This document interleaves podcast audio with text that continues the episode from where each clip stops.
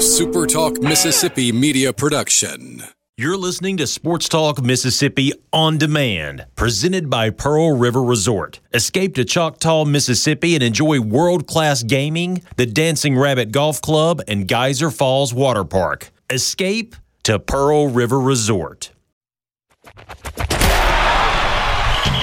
the junction, in the grove, and to the top.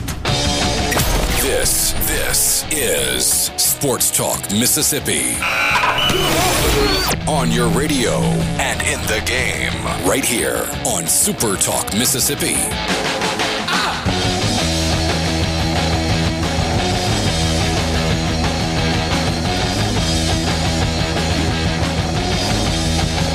Howdy on a Tuesday. Very Texas of me. Sports Talk Mississippi streaming at supertalk.fm. Richard Cross, Michael Borky, Brian Haydad is off today. Mississippi State's got an open date, and he decided that he was going to uh, play video games all day or something like that. I mean, I'm not trying to typecast him there, but seems like a reasonable guest. Uh, that, that, that feels like a reasonable guest, doesn't it, Borky? Isn't there some soccer game today? Is there a day between January 1st and December 31st where there is not some soccer match somewhere? Well, I, I asked that in a way where I think it might be like a big one, but I'm not really sure because I'm an American. uh, Man U grabs lead over PSG on penalty kick. Yeah, Chelsea, his team is playing right now. That might Okay. be what he's doing. Although it's never stopped him from watching the stream during the show before. Yeah, that's a good point. That's a uh, that's a uh, Chelsea is playing Sevilla FC, scoreless in the 47th minute. Riveting. Yeah. Paris Saint Germain and uh, Manchester United are playing right now. Do you know where Sevilla is? It is in France, isn't it? Close, it's Spain. Spain? It's in Seville, Spain, or it's probably Okay. said or pronounced differently, but again, we're Americans. Sevilla. Yeah. No, I uh yeah, I guess I probably knew that that was in Spain. If I'd thought about it just a little while longer, I would have given you that answer. If I'd have spelled Uh, it for you with the double L's, you probably would have gotten it. Yeah. C Spire text line is open to you 601 879 4395. 601 879 4395. If you want to be a part of the conversation, that is the best way for you to uh, jump in on the C Spire text line. And don't forget $100 off the iPhone of your choice, both online at cspire.com and at your local C Spire store. Roger in Rienzi says it's where the barber is from, Sevilla. Huh. Philip in Starkville says, I'm with Borky. Riveting. Here's one. Soccer equals communist sport. Hey, in fairness, the communist countries are generally the worst at the sport, but I, I get you. I'm such a hypocrite with soccer, though, because if it's Team USA, it's the only soccer I'll watch, though. But if it's the United States men's national team, I'm locked in. I don't miss a game. For some reason, when they're wearing US of A on their chest, I oh, get now into you're it. patriotic. Now you're now you're into it. It- it- That's all. I watch hockey, Olympic hockey. I don't miss a game. I don't miss a USA soccer game. I'll watch every Olympics uh, Olympic sport and hope we win. I am one of those people, and I'm proud of that. You know, before you became the full time producer on this show, Rhino was the, the producer. He obviously is with uh, the JT show right now and works with Rebecca as well. And Rhino's a soccer nut, and he kind of got me into it a, a, a little bit, but it did coincide with the World Cup.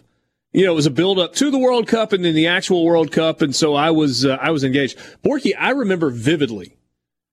So since I was about oh I don't know eleven or twelve years old, I've cut grass like at, varying levels of business. Like it was, you know, I, I mentioned, I think we were talking about something else a couple of days ago. You know, it started out where we had like an old Ford riding mower where I would drive it down the street in the neighborhood.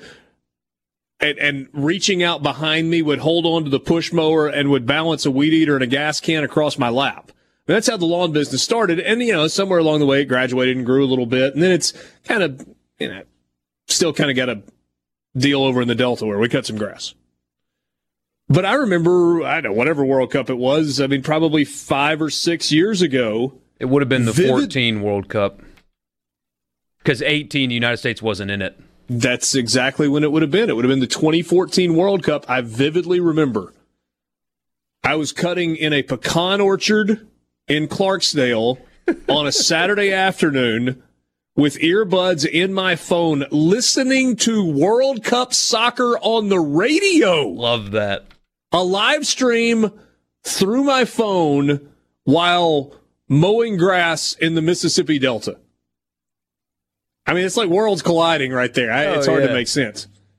Let me. Tell you may have been the only one in the Delta listening to soccer or watching at all that day. Two, two, two things. Similar, similar story that I heard on the radio one time, but I can actually tie the other, the, the whole Mississippi Delta and soccer thing together as well. Coming up today in the four o'clock hour, Wright Thompson is going to join us. He's going to sit down with me in studio for the entire hour. Wright's got a new book coming out uh, in just a couple of weeks called Pappyland.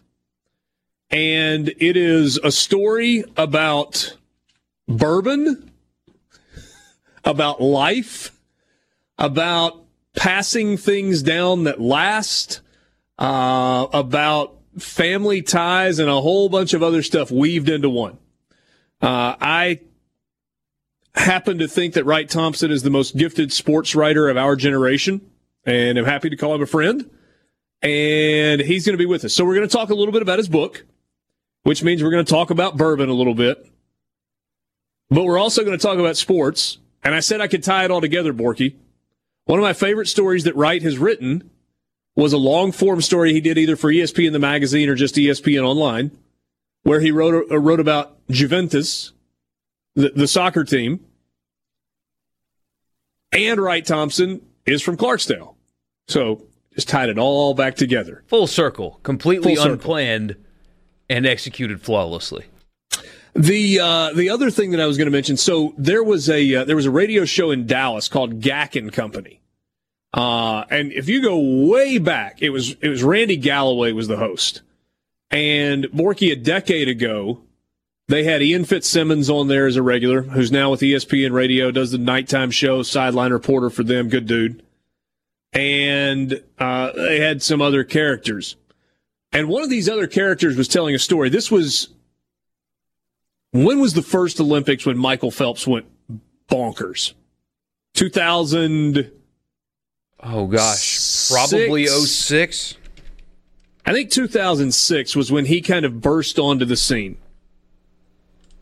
And this guy was telling a story. He said, Man, I was out in the middle of backcountry, oh, nowhere, Texas on a fishing trip. Okay, 2004. And we stop in on a Friday night to eat at a catfish house. And there's not a baseball game on. You know, there's one TV sitting up in the corner. And I happened to look up, and the entire restaurant got quiet and it was as Michael Phelps was jumping into a pool. And he said, if there was a more patriotic place in all of America, this backwoods West Texas catfish house, folks got hats and boots and rednecks and they're spitting tobacco, you know, in between bites of catfish and whatnot. And he said the entire place went crazy for Michael Phelps swimming in the Olympics. That's how transcendent it was. Oh, that's awesome. And it's incredible to me how niche sports can do that. Right. I mean, we are football people. College football, the NFL. The, the United States is a football country. Baseball is the pastime. Maybe the NBA is your thing.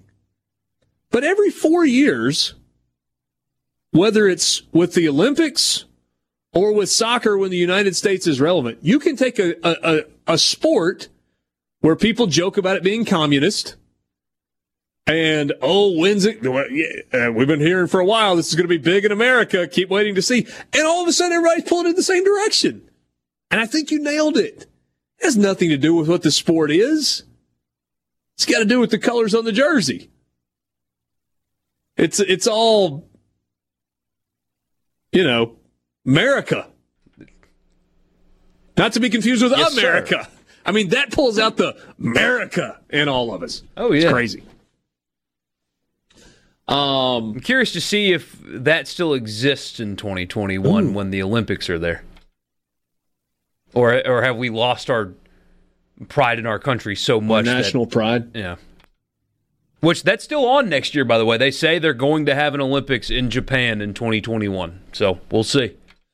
I think there are two things, and maybe two things only, that can pull the United States together patriotically at this point sports and war. Let's hope it's just I don't think the there's any. one. I don't think there's anything else that can do it. Sports is still the great unifier. Yep. And and when I say war, I'm not talking about we go and we get involved in a conflict that's not really our fight. I'm using we very loosely. I'm talking about somebody attacks the United States of America. Those are, I think, the only two things that could even temporarily, completely unify us. Pretty big news out of Starkville today. We will get to that when we come back. This is Sports Talk Mississippi, streaming at supertalk.fm. Sports Talk Mississippi with you, streaming at supertalk.fm. Richard Cross, Michael Borky, Brian Haydad is off today. We are glad to be with you, and time for us to jump in on the Farm Bureau phone line. Check out favorites.com and go with the home team, Mississippi Farm Bureau. Ben Ingram joins us right now, Atlanta Braves Radio Network. Ben, um, all right, first of all, so we do a, a, live video stream that goes with it. We're in separate studios. Borky, our producers in Jackson. I'm in Oxford. When Brian Haydad here is here, he's in Starkville. And through the magic of technology, we pull it all together. And we've got a picture of you. Was this like, did this come straight from a GQ shoot you did? I mean, you, are kind of kind of tilted to the side, and the lighting's just right. I mean, it, it's very, you know, not a hair out of place. You know they they wanted a headshot so I, I found somebody who actually knew what they were doing and somehow the the the result was significantly better than the real thing so i'll take it. There you go. Um too soon or can we actually talk about this? Oh yeah we can we can talk about it absolutely to me it feels like there's a glass half full element and and the glass half full element is man this is a really good young team with a lot of pieces that are going to be good for a really long time and then the glass half empty is people immediately going to, well, you know, 16 straight trips to the postseason without a trip, without a trip to the World Series. Where do you fall in, in the middle of that? How do you even digest that? Yeah, I understand both sides. I, I think I, if I take myself out of this, um, I mean, I'm a realist. I know what I've seen. Um, what what has happened the previous 19 years of them uh, failing to get out of the division series up until this season. To me, yes, it, that is disappointing, but I don't think it has anything to do with this team. I think the failures that they had in 03 or 07 or 05, it, I mean, all these players were in elementary school, uh, high school at that point, something like that. So to me, I, I divvy it up. I, I think each each team is a separate entity from something that might have happened with a disappointment 10 years prior. Mm-hmm. What I see in this game is – I, I have watched so many teams do exactly what the Braves are doing, and if you're looking for examples, I'd go to the 2014 Royals. I'd go to the 2015 Cubs. Teams that are on their way up. You could look at what the Astros did in the few years leading up to their championship in 17, and I understand that's disputed, and that's completely fair. Uh, but there's a build up there. And it's just so rare that a team just blitzes right through and finds their way to the World Series. And uh, I think where this team is right now is currently in that process. There, that's no guarantee that they're going to get it done by any means, uh, because each year presents its own set of, of difficulties and challenges. But when I see what they have on the mound and when I see what they have in front of them for the off season, I think if the right moves are made, they should be back in a position where they're just as competitive in 2021 as they were in 2020. So that's the way that I view this thing. And I, I think that the strides that they made this year were very encouraging because they got to a place that they had not been in many, many years. So I think that's a good thing for a bunch of guys who are uh, in, in their mid 20s for the most part. And, and Ben, correct me if I'm wrong on this, but the guys that they expected to be the front end of that rotation basically didn't pitch this year, right? Right. I mean, everybody in the rotation at one point or another missed time, whether that was the whole season or just a little while. Even Max Fried, who you envisioned being in the rotation all year, even he had a, a, a trip to the DL early in September. So you lost your best pitcher in Mike Soroka. Your second best pitcher, Max Fried, was outstanding, but did miss uh, about 10, day, 10 days or so in September. Cole Hamels, whom you thought you'd get a lot more out of, pitched three innings this year. Felix Hernandez opted out. Mike Foltynewicz was very unsuccessful, had to be opted to the alternate site. Same thing with Sean Newcomb. Same thing with Touki Toussaint. And and that's the thing that I'll take away from this season is how far they went with such a de- de- depleted pitching rotation. That's what blew my mind. And so many young guys stepped up there towards the end, like Bryce Wilson and and uh, and Kyle Wright. And I hope that they can find uh, a way to build on what they were able to accomplish this season, be even better next year. Is Ian Anderson a future ace? Yes. Um, an interesting story about Ian Anderson that it, it just it's amazing how scouting works. I mean, the Braves got him out of high school, and lots of other teams really weren't all that high on Ian Anderson. In fact, he was sick his senior season, didn't have his best stuff, and teams started to pull off of him. And the Braves really believed in him. In fact, the scout that found Ian Anderson was the same scout that found Mike Trout, and he said that he had not felt that confident about a player since he found Mike Trout, and the Angels got him in 2009. That's when wow. Working with the Angels. So Ian Anderson signs with the Braves. They went into a pre-draft meeting. No pitcher had ever, no right-handed high school pitcher had ever been taken number one overall. And while the Braves didn't have the number one overall pick, they did have the number three. And with so many other teams coming off of Ian, they really had to dig down deep and say, "Is this really the guy that we want? Are we really seeing what we uh, what we think we're seeing?" And Paul Snyder, the legendary scout who'd been in the Braves organization for so many years and was actually the scout who found Chipper Jones, stood up in the room and said, "This this is the kind of guy that this organization was built upon." And at that point, they knew we can go get Ian Anderson, and they did, and it's turned out well. And what he did towards the back end of the season and in the postseason is is amazing. And, and I think you go into next season with a guy at number three in your rotation who could be an easy one-two for so many other organizations. That's such a cool story. And uh, tell me that scout's name again. Uh, uh, Greg Morhardt was the scout's name and, and he was the one who found Ian and ran it up the, the chain of command. No, no, no. The one that, that stood up in that meeting and said, "This is what oh, the Paul organization Snyder. was." Paul, okay. Paul Snyder, he uh, legendary scout. I mean, he right out of Central Casting, always a cigar in his mouth, and he's been around the game a million years. So, so here, I think you and I are about the same age. I'm 39, about to be 40. Does that put us right there together? Yeah, I, I turned 40 in March. Okay, I'll, I'll be 40 in, in November. So I, I vividly remember that 89, 90, 91 when it all started for the Braves. So, so when a guy who's been around as long as he has been stands up and says, this is what this organization was built on, is that what he's talking about? The way they built that team in the early 90s that was relevant for 15 years?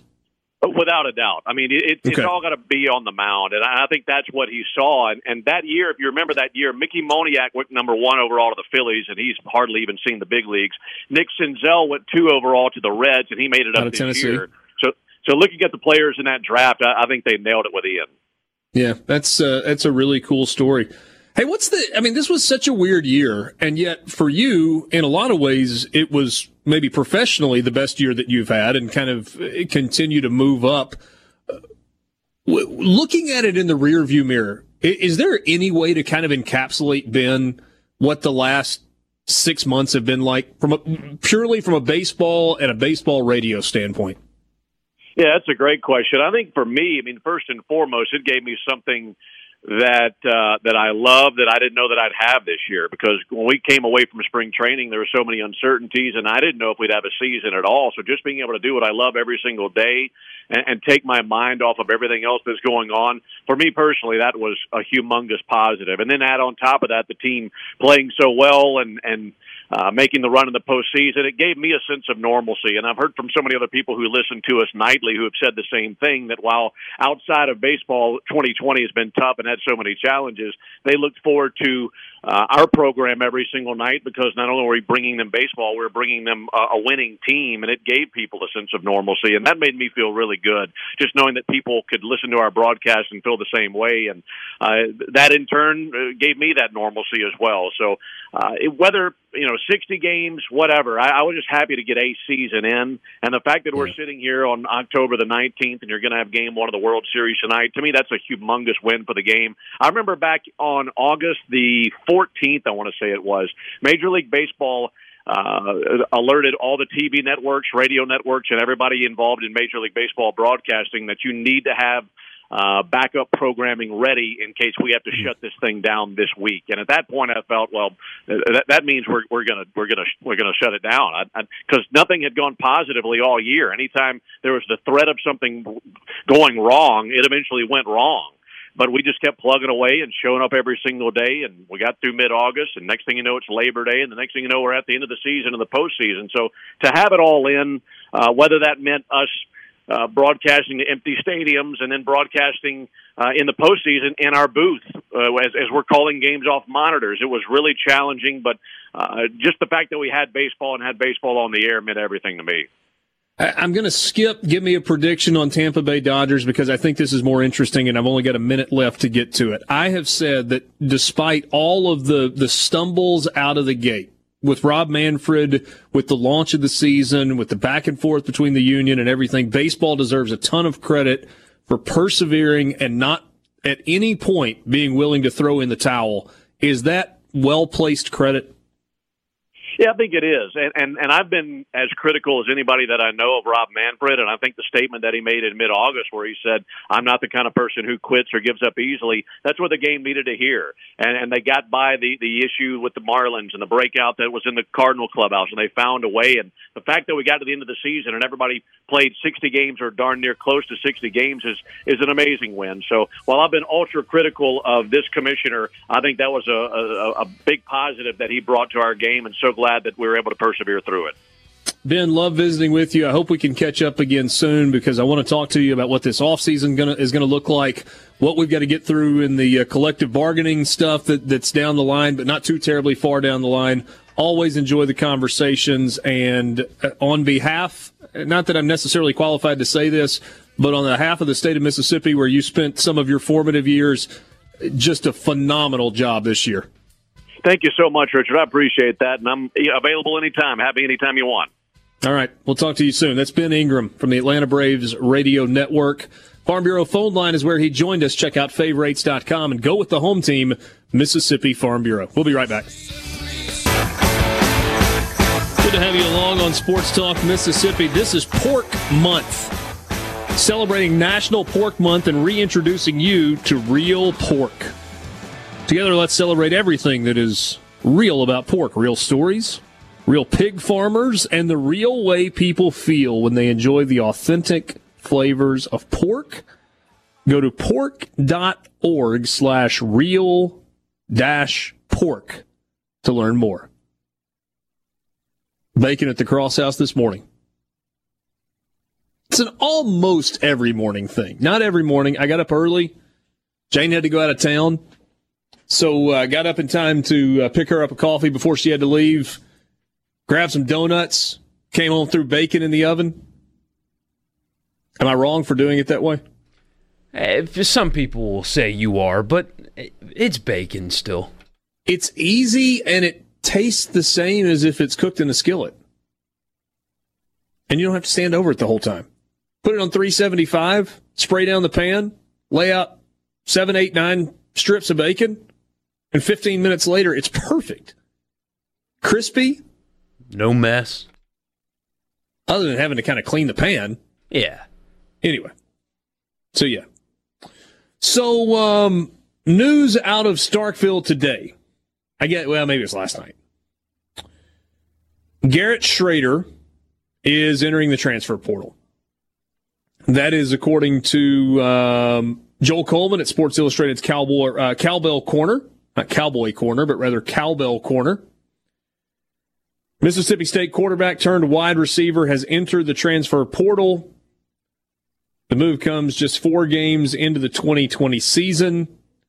News was first reported by the guy that um, lives in the transfer portal. Like his his actual mailing address is transfer portal, Matt Zenitz at AL.com. Shrader burst onto the scene last year for Mississippi State as a true freshman. Played in 10 games, starting four. Big kid, 6'4, 215 pounds, native of North Carolina, made a name for himself with his recognizable beard and the way that he played the game as well. The way that he ran. He threw for 1,170 yards and eight touchdowns, but he ran it for 587 yards and six more scores and looked at if he was as if he was going to uh, kind of establish himself as Mississippi State's quarterback of the future. And then that started to change this past January, and there's an argument to be made that it may have started changing last December during bowl preparation. Joe Moorhead was relieved of his duties. Mike Leach was hired, and you looked at it and you thought, okay, Garrett Shrader does not fit what Mike Leach is going to be trying to do on offense. And so Shrader, who is a dual threat guy who's athletic and big and physical, was moved to wide receiver with KJ Costello as the starter and Will Rogers being added to the mix and possibly now the starter. And Shrader really hasn't done much. He's played in all four games. He's only caught one pass for eight yards, and now he's going to look around. He also released a statement on Twitter, if you want to hear it. Pretty interesting stuff here, mm-hmm. actually. These are usually kind of mundane, but uh, he started thanking uh, his teammates and coaches at Mississippi State, developed friendships that'll last a lifetime, so on and so forth. The next follow up tweet is the interesting one. He said, This is not an easy decision, but I am a quarterback, and it's the skill set that got me here. And fortunately, I've been ble- blessed to play in the SEC I have three years of eligibility and have answered the transfer portal. I wish nothing but the best for Mississippi State, and my recruitment is 100% open. So he must have not liked the decision to move him to wide receiver because he said right here, I am a quarterback. I found that a little interesting. Not surprising, but he just came out and said it. And I respect that. But I also respect Mike Leach's decision to go, yeah, you, you, you, may be a quarterback, you're just not a quarterback in this offense. And, you know, if you look at Garrett Shrader and the way he plays, one, you know, he played hard, he played physical, but he's in the mold of Nick Fitzgerald.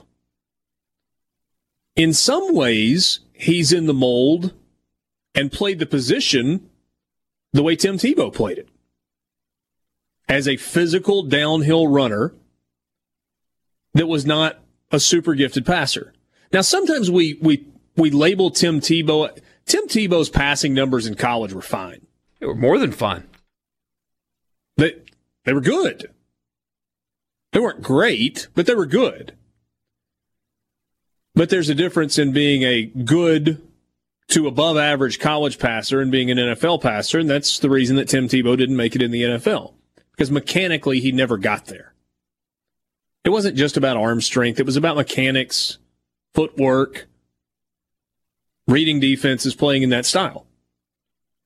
So you can't help but wish Garrett Shrader the best. Hope things work out for him.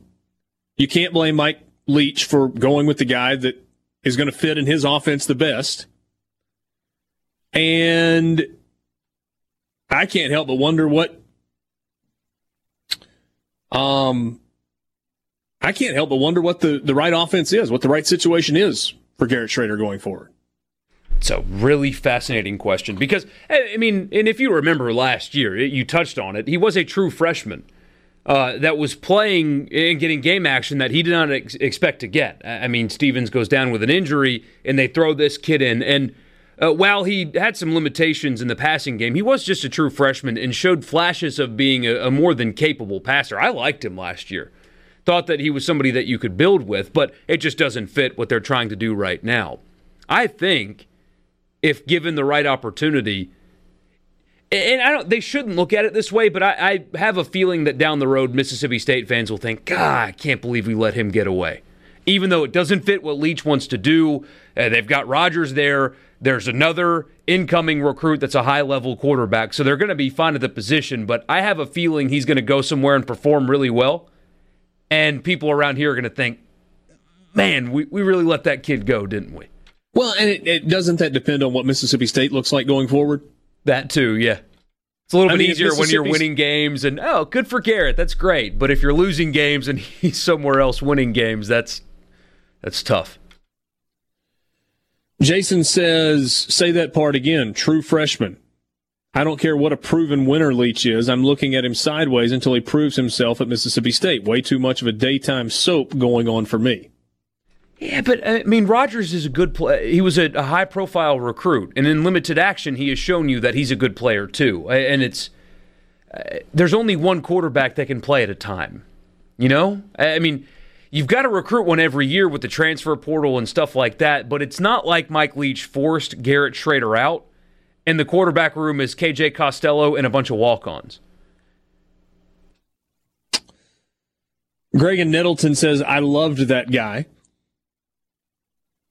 And he was easy to like because of the way he played, right? Yeah. He wanted to run people over, which is unique for a quarterback with a beard flowing out of his chin strap. This is, I mean, I didn't say it out loud, but I was thinking about it. You guys just compared him to two of Mullen's guys at quarterback. Does he go to Florida? See, there's a fit.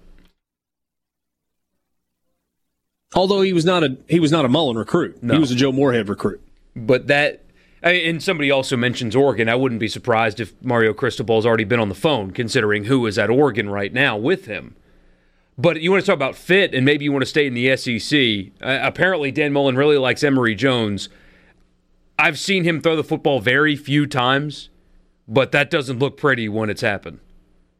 One of those was against Ole Miss, where they brought him in and kind of he rolled out to the right on. I guess it was a wide receiver handoff play and just kind of yeah. floated it up there. It was an interception. Yeah, he, not good. No, um, but maybe that scares you away. I, I don't know. But if you're talking about fit, that would be a good fit. Randy says, "Come on down to USM, Mister Shrader." I have a feeling he's got he he will have multiple Power Five schools calling him today? Probably so. I will say this. In the event that Garrett Shrader chooses to drop down to the um, group of five level, obviously still playing at the FBS, but at the group of five level, he could put up massive numbers. Oh, yeah. At Southern Miss, Troy, Tulane, Tulane, Louisiana Lafayette.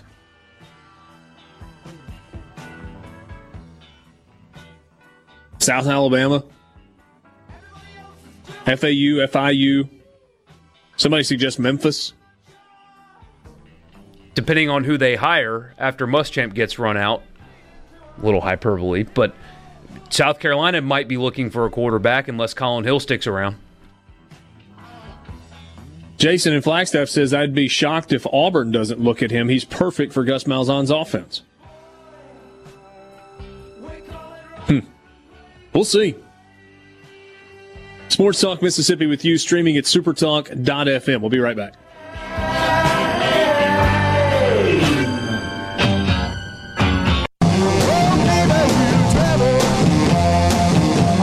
Back with you on Sports Talk Mississippi on this Tuesday afternoon. Richard Cross and Michael Borky. Brian Haydad is out today. Thank you for being with us. Thanks to Ben Ingram for joining us earlier on the Farm Bureau phone line. Check out favorites.com and go with the home team, Mississippi Farm Bureau. You want to be part of the conversation? You can uh, do so. We would love to hear from you as always. Uh, get live up to the minute results from across the state during Super Talk Mississippi's 2020 election special coverage. That starts at 8 o'clock on Tuesday, November 3rd. Our coverage will be hosted by Linda Allen. You'll hear results from News Mississippi, plus analysis and discussion from guests, uh, from across the political spectrum. You can hear the election coverage on your local SuperTalk Mississippi stations online at supertalk.fm, and you can watch live at Supertalk TV, just like you do every day on this show. Four o'clock hour, just uh, oh, about 10 minutes from right now, we'll be joined for an hour by uh, Wright Thompson, who's a senior writer at ESPN.com. He's got a new book that is coming out called Pappyland. We will talk with him about uh, bourbon, the story of that. Borky, I think I've got a really good analogy I'm going to throw at him. And he's either going to tell me, no, that's the stupidest thing I've ever heard, or, wow, Richard, that's pretty good. So we will, uh, we'll see how that plays um, when we uh, when we get to it coming up just a little while from uh, right now.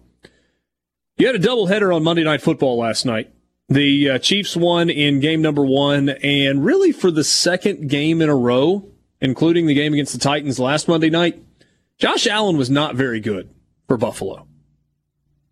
He is immensely talented. He's a gifted runner. He's got a huge arm, but has really struggled in the last couple of games. Last night, 14 of 27 for 122 yards, two touchdowns, one interception. He was not sacked in the ball game. Mahomes' numbers didn't throw, blow you away, but the Chiefs won, and they got to 5 and 1 on the year with the 26 17 victory. Only five incompletions for Mahomes, 21 and 26, pretty efficient. 225 yards, couple of touchdowns, no interceptions. He was sacked once in the game. Story last night, though, in that game, was Clyde Edwards Helaire. 26 carries for 161 yards. Edwards Helaire averaged 6.2 yards per carry.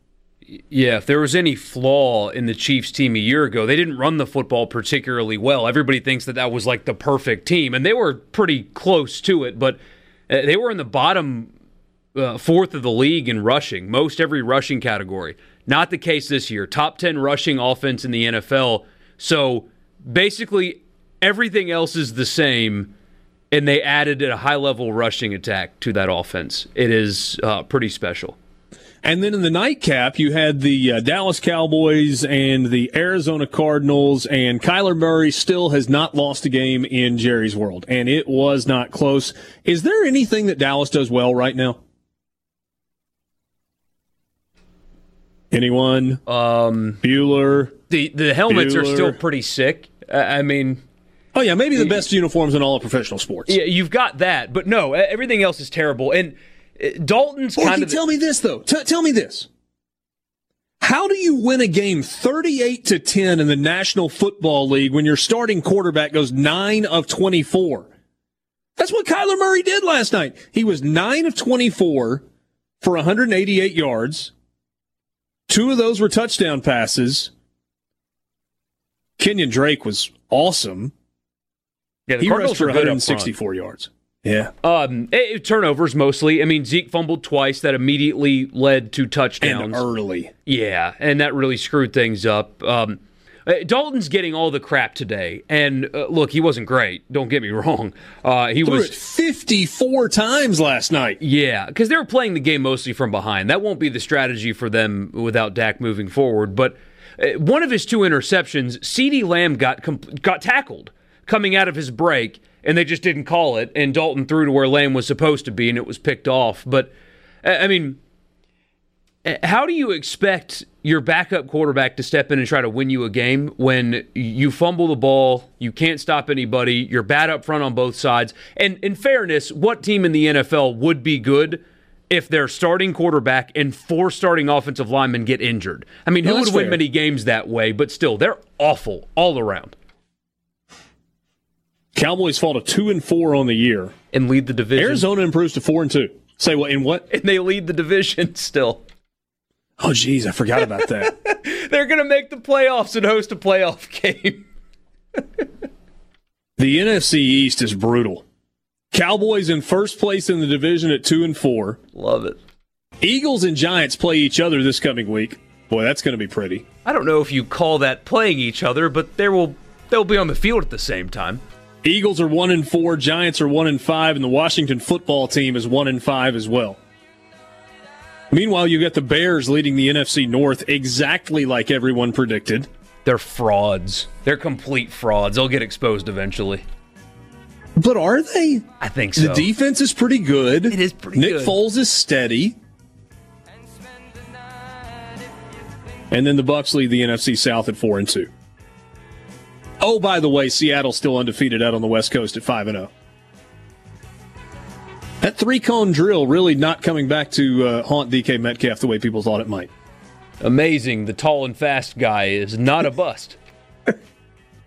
it's almost like he could out physical people and run by them.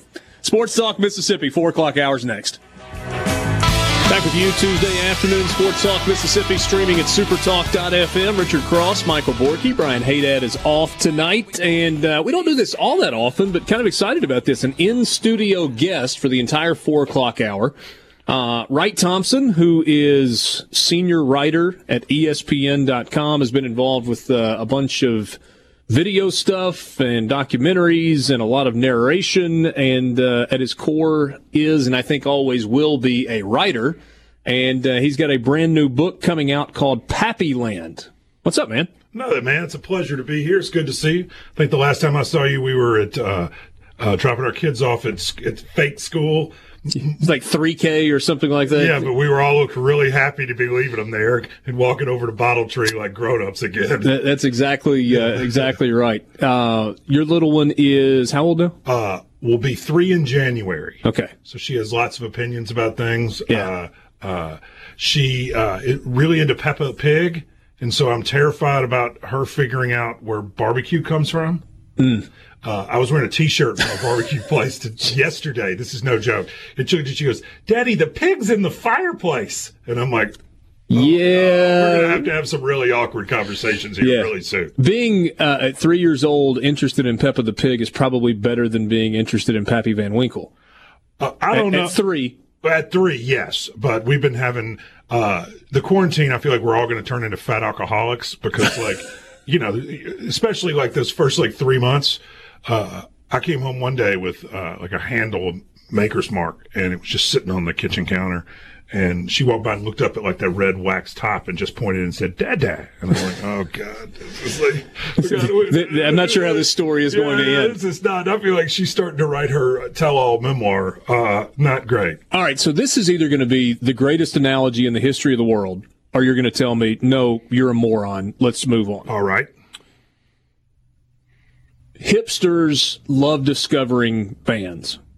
Yes. And and will find a band that they're into and they discovered it and that's kind of their thing. I like where you're going with this, but keep going. I totally agree with what you're about to say. And then sometimes a band that is a hipster band first. Yeah, they were playing in little clubs. You were there when they were 80 people. They will put out a song that the mainstream decides they love. Yes. And so now they're less of a hipster group than they once were. And so now people are furious at them and they don't like them anymore. Except for the rare occasion where yes. a hipster band is able to bridge the gap and be popular with the mainstream without selling out to their original followers yes. and they're still popular with the original folks. And it almost never happens. And yet Pappy Van Winkle, have they accomplished this? I think they have. Now, there are people listening, and there are people who are bourbon nuts who often get very angry. Uh, it's pretty funny to hear the imagined conspiracy theories about secret stashes of the stuff and how it's not really as rare as people say, which I've been there on allocation day. There's almost none of it. I mean, the joke uh, we had CBS filming at Julian's house a couple of weeks ago for promo, and his sons-in-law were all there, and they were joking like, "Oh, the cameras are here. Julian gets the Van Winkle out." You know, normally we got, you know, like he can't, he, can't even get it. Uh, they hold the line in a way that I'm not sure if it were my business and the amount of money that I know for a fact has been offered. I'm not sure I would be able to hold the line on the quality like they do. I mean, it's really interesting. Okay, there, there are people who are not uh, bourbon yeah. drinkers, who are not bourbon, uh, bourbon aficionados. Probably most everyone on some level has heard the name Pappy Van Winkle. It is I think it's fair to say the single most sought after spirit on planet Earth. It I, it hundred percent is. I mean, Okay. and it's almost impossible to get. And there's a secondary market. That's insane. I mean, it, it's not. I mean, for for a 23 year old bottle of Pappy Van Winkle could easily go for 2,500 to 4,000 dollars on the secondary market. easy and and you know up to 10 you know i mean they like and it's really crazy. And like and the people who make it it just mortifies them because you know they will be the first to tell you uh, nothing that you put in your body is worth that much money. Shouldn't the family be holding back some stock to make sure that college funds and whatnot are taken care of? uh, believe me i was like look you should just have all of this in a vault. But no i mean there's just it's interesting. And then state liquor boards are so corrupt that which is sho- i know it's shocking uh, uh, that you know you hear whispers in mississippi about about uh, bottles just walking out of the warehouse before they even make it to the liquor store. So uh, i mean because your mississippi has a state liquor board so it all goes to a state-run warehouse Goes to the government, state run, and then gets distributed to the liquor stores to across the state of Mississippi. I mean, to, to, to state liquor stores across the state of Mississippi. But like all over America, it, it's like that. And so they have, Julian can't even control who gets it in the state, really. yeah. I mean, they have some say, but it's really interesting and it's really, really hard to get. Okay, so uh, we're not going to spend the entire hour talking No, about, about bourbon, but it is fascinating to me. So, you, you've been a bourbon guy, you've been a Pappy Van Winkle guy for a long time. You you've written about it. Yeah. You've back in the days when you were on Twitter, you Yeah. talked about it occasionally on social media. So this is not something new to you, but it's something that I, I guess captivated your imagination. What is this story? Pappyland, the book that's coming out on November the November 10th, November 10th. So what's the story? So the story is I started writing, I basically sold a book to write the story of Pappy Van Winkle. Okay. And then a strange thing happened in that I started going to spend time with Julian and I realized that all of the things that I was thinking about in my life, whether it's, you know, uh, you know, my father or wanting to, uh, you know, trying to have the baby who we now have is Wallace or, uh, you know, just how to be a man in the world. All of those things that I was thinking about, I found were the things that I was talking to Julian about. And so And Julian is Julian is Julian Van Winkle, who makes Pappy Van Winkle. and is the grandson He is, of he is the grandson of Pappy. So it's his, uh, and Julian's father. I got all these great letters from Julian's dad sent home from the Pacific in World War II, where uh, all he talked about was killing the enemy and the family's whiskey business. There are these great letters, man. his dad uh, got a silver star and a purple heart, and like his dad was a legit badass. And like, I mean, really, like, All right, so rewind me all the way to the beginning. So I when, when Pappy, So Pappy started it. He started the Stitzel Weller Distillery on Derby Day, 1935, in Kentucky, in Louisville, Kentucky, uh, sort of out by the river. It's uh, called Shively or Shively. I actually don't remember. I've only ever written that word. That's funny. I didn't think about that till right now. And they, uh, so the family owned it from 1935 until 1972 okay, when Julian's aunts and uncles decided that they wanted the money and not the distillery. And so essentially there was a hostile family takeover and Julian's dad was forced to sell the distillery. And so he started Old Rip Van Winkle as his own label just because all he'd ever known was the whiskey business. Julian did this. Julian's father. okay, Julian's father did. Yes. So Pappy died in the 60s. Julian's dad took over and ran it until 1972 when he sold it. And so Julian has spent his whole life basically pouring all of the money he inherited when they had to sell the Stitzelweller distillery into keeping this brand alive. And then the money ran out and he started borrowing money and it looked like it wasn't going to make it. And in, in 1996, I think it was, they got this really high score from a very prestigious like spirits judge that got a perfect score, a 99, and the booze went crazy. And from that moment on, it's been almost impossible to get.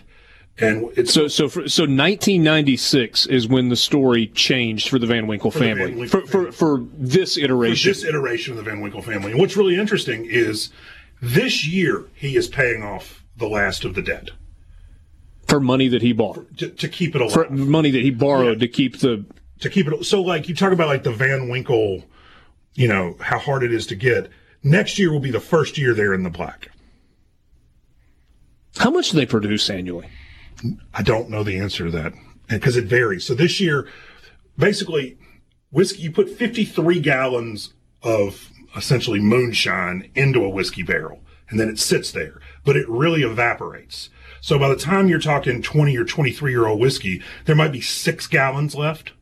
And so, or it might be all gone. There might have been some tiny little leak in the barrel. And this happened this year. And so there's a lot less 20 and 23 year old than there usually is because the barrels were empty. I mean, you think like they roll these barrels down and And and they've just been sitting in a warehouse or a barn they- or a. they call them rick houses, but they're essentially like three and four story warehouses that you walk in and it's just barrels. And the barrels were empty. And so like it's really crazy how much of this is nature. A whiskey barrel is charred it's charred on the inside. And so what happens is you put the liquor in it and then the barrel because there's so much seasonal fluctuation in temperature in Kentucky especially, mm-hmm. the barrel is essentially breathing Okay. it's contracting and expanding, contracting and expanding, and it's it basically breathes the liquor into the wall, into the walls of the barrel, and then back out. That's where it gets its color. That's where it gets its taste. Hold that thought. We're going to come back to this. We're going to get to a whole bunch more. Wright Thompson is my guest. Sports Talk Mississippi streaming at supertalk.fm. Got a good DJ. Michael Borky spins the records. If you were here tomorrow, you'd be here for Zeppelin Day. Wednesday's his kind of uh, de facto Led Zeppelin Day. Dude, I I got to tell you, I mean, you talk about a, a a hipster like a cool band that played in clubs that blew up and never lost their thing. Led Zeppelin. Borky, should I ask him the question we uh, we broached last week? Which question was that? Is Led Zeppelin 4 the greatest rock and roll Oh, yeah. album of all time? dude. I, all right, so it it Black Dog, Rock and Roll, Battle of Evermore, Stairway to Stairway Heaven. I mean, all right. So to get from my house to my office is all of Black Dog and all but twenty seconds of rock and roll, Okay. and like I do that all the time. Led Zeppelin four. First CD I ever had back in the BMG days. It was the first ever CD. Well, I mean that was a problem because now it's all downhill. yeah, that's fair. That's fair. Wright Thompson is the voice that you hear. He's a senior writer at ESPN.com. ESPN the magazine went away. Did that change anything for you? Uh, I mean, other than I like to hold the thing in my hand, not Yeah. really. Uh, it's, I mean, I, you know, it, it's all digital. It's the world is so crazy. I, uh, uh, that, so it didn't really change anything, but like, I, I miss it. I That's have- fair. Like, I have no tangible, real reason to. I just liked the fact that it was this thing you could hold in your hand. Um, give me the elevator pitch for Pappy. If you're trying to sell a book, why does why does somebody uh, for Pappyland? Sorry, why does somebody buy this book? You know, the first time I described it to my wife, she listened very carefully as I laid out my sort of super literary theory about it. And she said, Oh, it's Eat, Pray, Love for dads. and I, I started throwing stuff. And then I was like, All right, we're coming back to this, but that's not totally inaccurate. Uh, it, it really it's it starts off as a book about bourbon, but it ends up very quickly being an exploration of Julian's relationship with his father and my relationship with mine, and all of the things that I inherited from my family and from my father, and sort of trying to understand as a child was coming into the world which of those things I wanted to pass on and which of those things I wanted to die with me. I think I know you well enough, and we, we've known each other for a while. Not time. not not super close, Yeah. Um, but I think I know you well enough to say that it's the single most influential thing that has happened to you in your life, the passing of your father. Yeah, because we were very close, and I mean, I know it, it always makes me feel like such a wimp to talk about it because every single person loses their father, you know, at some point. Yeah. and so you know, for it to affect me so completely in certain ways, you always sort of feel like, well, this happens to everybody, you know. Uh, But I feel like it has influenced your writing and your storytelling in a way that is very public. Well, it, it's interesting because I, uh, it's something I connect with a lot of people on because I think, you know, as opposed to, the, I mean, this book will teach you things you don't know about whiskey. But what I hope that it really does is articulate things that you know or have thought about your own life, about your family, about your children, about the ideas of home. I hope it'll articulate things that maybe you've thought but haven't exactly sort of put together. Yeah. And so, you know, I certainly like to do that. I like to sort of. Is it a fun read or a heavy read? No, it's fun. I mean, it. You know, there are parts of it. So look, there are parts of it that are heavy, and then there are parts of it where I drink ten thousand dollars of whiskey with Julian Van Winkle and cackle about it. So I mean, In one sitting? I mean, I bet we opened a bottle that. Yeah, yeah, probably. Is that the um, uh, you obviously want to sell lots of books and you want it to be a New York Times bestseller and whatever, but is the greatest achievement for you in this is what you were able to consume along the way? Well, look, that's certainly. I'll tell you this. You have to answer honestly. Look, it was it is certainly up there. I'll tell you the best part. All right, so with the book, you get a book advance, and I spent my book advance in part on the greatest Sugar Bowl night that anyone had ever had. Okay. So we had So so this has been this was in play since at least January 1 of 2016. Oh, before I mean, I, I, yeah, I mean, it's four or five years in the making, and so I mean, I, I spent a lot of time with Julian doing this. I, I ordered an old bottle of Old Fitzgerald, which was made by Pappy. I got a really old one, and like the actual stuff, and uh, we got on some trial lawyers King Air here, and we flew down to we flew down to New Orleans and drank this bottle the whole way down there. And we're landing at Lakefront Airport, and the fireworks were going off. We landed. We went out in New Orleans. We woke up the next day, went and went to the game. I don't care what the NCAA says. It happened. I was there. Uh, I really don't care. Like it was a great day. We were walking back to where we were staying. We were staying at John Currence's parents' house, and so we were walking back down Poydras, and I looked in that Mexican restaurant there that's on the right, and my entire family is sitting there at a table, like my uncle Will and all these people, and so we went in and hugged. It was the last sugar, the last time I almost went to the Sugar Bowl. My dad was alive. It's 1960 1970, right? 69 or 70. He was in college. Yeah, it would have been 1970. Yeah. January 1st, 1970. And, uh, so like I spent the book advance. I, I, I, I bought that bottle of whiskey. Uh, it was funny. Like after four or five years, uh, I was like, well, I got to write the book. I've already spent the money. I can't give the money back. There's no giving it back. No, and so it's it's long gone. Uh, you know what's interesting? The- best part for me, look, sure, I want people to buy it. Uh, I'd like to sell a million copies of it. Uh, the best part for me was uh, without having a deadline and without knowing that I had to really focus or I was going to have to come up with this money that I'd already spent. It really, I really ended up thinking about sort of what kind of family I wanted us to be and like what what what were the things that were important to me? What were the values that were important to me? I spent a lot of time because it was in Kentucky. Thomas Merton, who's a Catholic philosopher. I mean, I don't want to get too deep into religion on your show, but like I did, a, I did a lot of. There was a lot of sort of spiritual uh, searching involved in the book because I was up there so much and reading a lot of that. And I, I don't know if you saw the Netflix. Uh, Bruce Springsteen's Bruce Springsteen did uh, a Broadway show. Oh, where he was sta- on stage, On and just kind of like a, Yeah. telling stories and playing music. Yeah, and he had this thing where he was talking about because he his father was was a real nightmare, and he was talking about you can either be a ghost to your children or an ancestor. You know, you can either be someone who helps push them to their thing, or your baggage can wrap around their legs and pull them down. And so I really spent a lot of time thinking about that, about like what I wanted of my own history to be passed on and what were the values that I wanted to instill and what were the things that were better off dying with me. So like having being forced to think about that was a real rare gift that like I mean like sort of haha talking on the radio jokes aside like I don't take that for granted for a second. Like that really was really special for me and I wouldn't have had it if I you know So let me ask a really shallow question. Because there are people that are like, okay, he just wrote a book about Pappy Van Winkle. Does that mean he got a lot of Pappy or has like an inside track now? I mean, are you the guy that actually can get it when nobody else can get it? Well, here's what I can do. I have done the impossible. I'm having three raffles.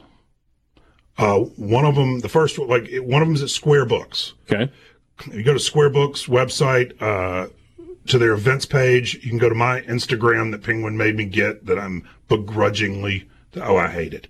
Uh, it's uh, Wright Thompson Books on Instagram. There's a whole link there about where to do it. But like, we are raffling off a bottle of 10, a bottle of 15, and a bottle of 20 at these virtual events the week the book comes out.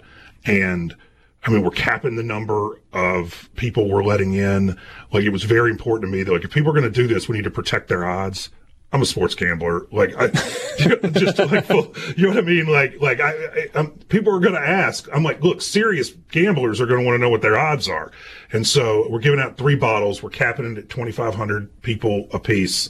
Uh, it, 50 buck raffle tickets. You get a book. Julian and I are doing a Q and A of like a Zoom, whatever. You can ask him all sorts of like really technical whiskey questions or, uh, uh, put him on the spot. I love it when that happens.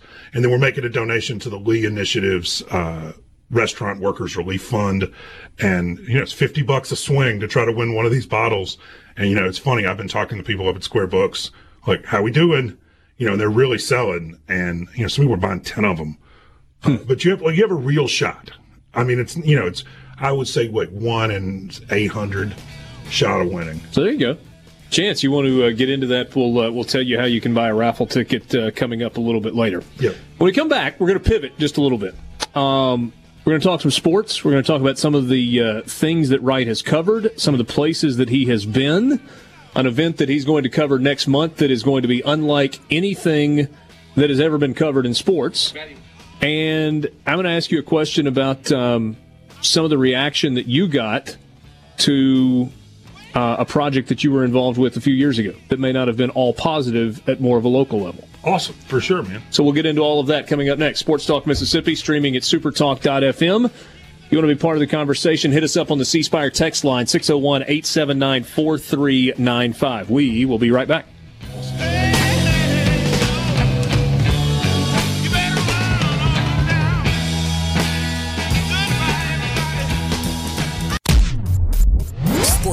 Mississippi, your new home for exclusive sports coverage here in the Magnolia State. Let me put it to you this way. Right here on Super Talk Mississippi. Yeah,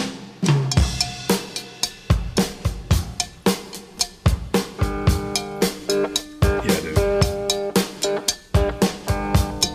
The DJ's winning me over.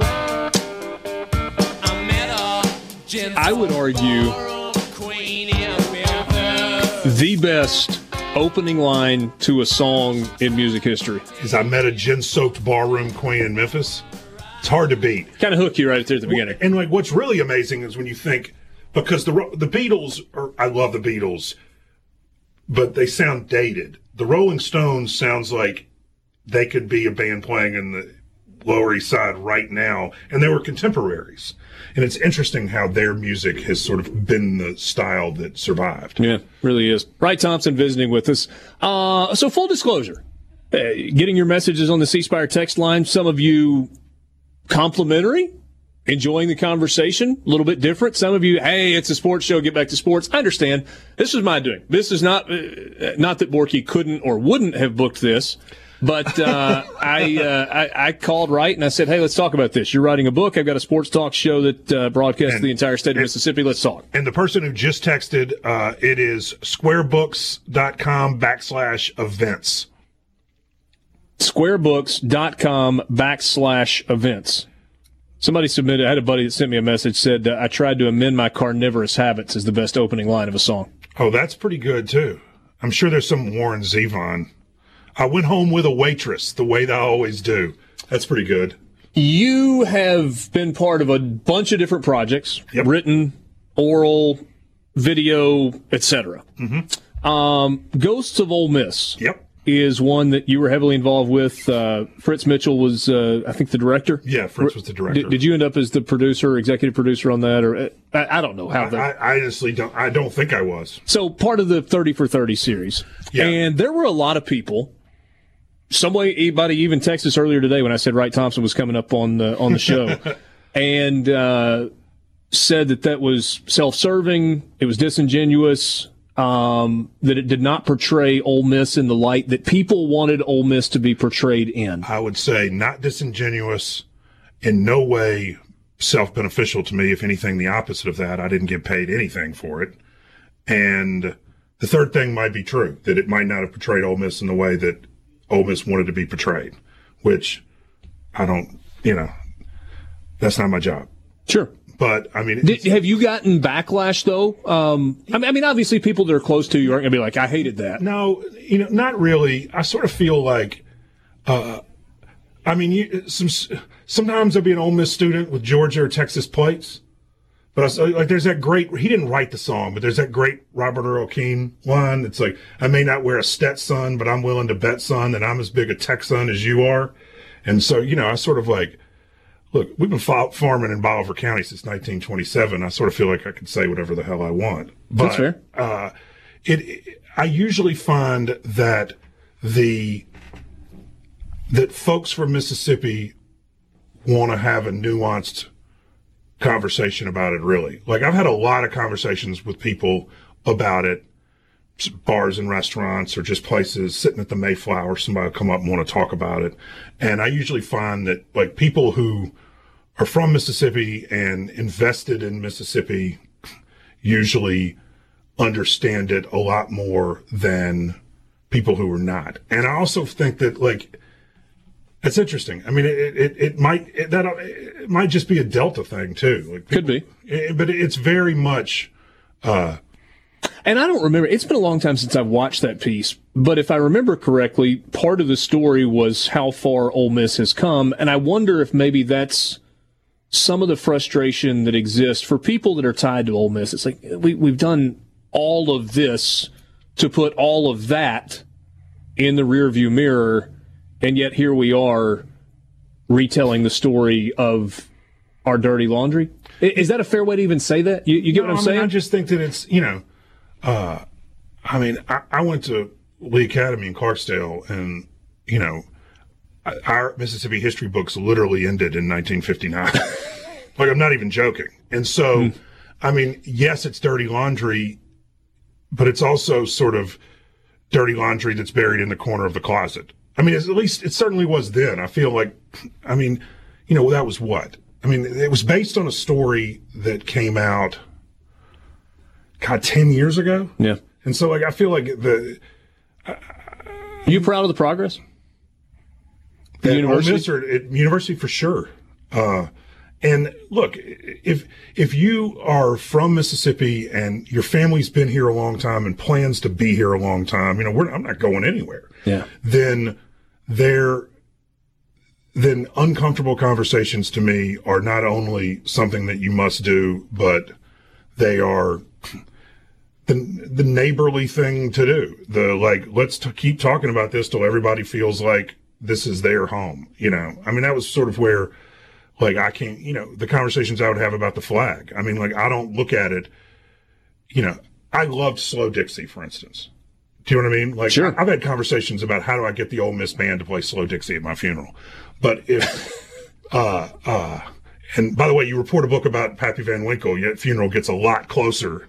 You know, I mean, like you don't drink bourbon in Kentucky for four years. Mm. Uh, but you know, I think you should earnestly listen to neighbors who don't feel the same way. It, so, like, I, I, like the conversation. Yeah, I'm fascinated with it. And I wasn't trying to paint you in a corner by, by asking that. It just, you know, it, it seems like that's something that um, uh, that gets thrown out from time to time along the way.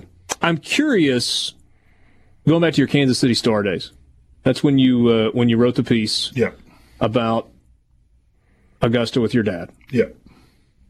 Have you ever written anything that has gotten more reaction over an extended period of time not th- than that piece. No, I mean, like I, I've had things that you know you melt the internet for a couple of days, but I get letters. I mean, like I get letters that I don't respond to because I just don't even like know where to start. Mm-hmm. People telling me about losing their father or about the sort of how the story ends. The number of people who were estranged from their father or were estranged from their son, who the story convinced them to like fix that relationship. Richard, I mean, 15 of those over the years. I mean, it's really the every one of those is deeply important to me. I mean, you know, I'll go tell Sonia I got another one. Yeah. And uh, I just I mean, I, I sometimes feel like that stuff like that is how is like how the dead talk to us. Do you know what I mean? Like, yeah. I sometimes feel like that that this just got deep. Yeah, but you know, I mean, like uh, that that that's how my father lets me know he's okay. Mm. Right? I mean, like those. So when you step on the grounds at Augusta, yes. and, and you will in two weeks, three weeks, four weeks, whatever yeah, it is. It, yeah, it's close. And I'm going uh, before I'm going November first, uh, because we're recording all of the sort of essays and teases sure. and bumps. So I'll be there on the course in eleven days. Eleven days. So every time you step on the property, yeah, do you have a moment where it feels like you reconnect with your dad? Oh yes. Oh, of 100%. By the way, visiting with Wright Thompson, senior writer at ESPN.com. He's got a new book coming out called Pappyland. We talked a good bit about that. If you missed any of this conversation, you can go back and get it on demand at supertalk.fm. You can uh, get the podcast of the show a little bit later. Somebody asked, who, who is this we're talking to right now? So Wright Thompson is, uh, is my guest at Sports Talk Mississippi. Um, so you feel like every time you step on the property at Augusta National, there's a connection there with your dad. A hundred percent. And there are a couple of other places where I really feel that but like that is certainly one of them. Uh, honestly, this sounds so weird. I really feel it at the Mayflower in Jackson. He really? loved that place. Huh. Loved it. I mean, just go get a salad with comeback and uh, redfish, redfish and French fries. Uh, so I, I, there's rarely a time where I'm driving through Jackson where I don't swing in and go have lunch by myself at the Mayflower. So for the essays that you write and the, the voiceover stuff that you do specifically for Augusta, do you write all of that? Yeah, I, yeah, I write all of that. So uh, what, what, under what parameters? What what is the, uh, the the producer? I guess is who you deal primarily with for that particular event, yeah. where they would say, "Hey, this is what we want you to try and capture," or do they just say you got a blank slate, go? Uh, it's both, and it, so the guy who runs our broadcast is a guy named Mike McQuaide, who's just like one of those old school tele. If you're a television guy, you know who Mike McQuaide is, and if he walked into the room, you would be intimidated. Yeah. Do you know what I mean? He's one of those guys no one's ever heard of, but he is a legend. So he'll say, "What do you got?" And it'll usually be like, "Give me three or four things that you're interested in, and then I definitely need a tiger for Thursday, and then amend it so that it could run Friday." Because we only have the events Thursday and Friday. Sure. And then everything else after that is for Sports Center. Okay. And so he is usually saying, so, you know, I need a tiger for Thursday and Friday. I might need, you know, a lot of them are live. So I'll just write them and voice them right then. So Saturday, you know, Friday for Saturday, Saturday for Sunday, Sunday for Monday, Sports Centers. Uh, you know, there'll be a tease. So this year there's no, like the tease is the, the opening intro, a couple of minutes long. You know, it goes from that to you're looking live, you know. And so, well, you know. And so, uh, this year, for instance, the tease is uh, uh, um, it's going to be about nature because there's not going to be any people at the course. Yeah. So like I'm talking to a botanist about like every living thing on that golf course to try to figure out sort of what it's like. So like that's literally I'm leaving here. I got to I'm talking to a botanist. We'll wrap up the hour that has gone quickly with uh, Wright Thompson when we come back with you. Sports Talk Mississippi streaming at supertalk.fm.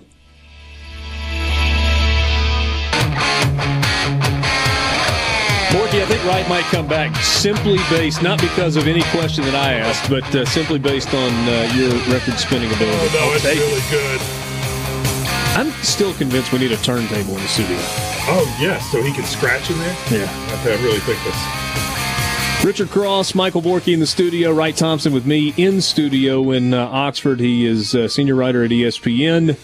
Pretty cool. You heard just a second. I mean, if you're watching the Masters, Borky, you, can get on board with this, right? Watching the Masters in a couple of weeks, and uh, you know you're going to hear Wright's voice. Uh, kind of a little background on how those essays get written and what goes into them. Yeah, I mean, is there pressure on that? Uh, I feel a lot of pressure just because I know one, everyone in Bristol is watching, Hmm. and uh, a lot of people hear them. You want to get it right, uh, and it's a mix. And like some of them are like, we need, you know, can we have ninety seconds on the sixteenth hole?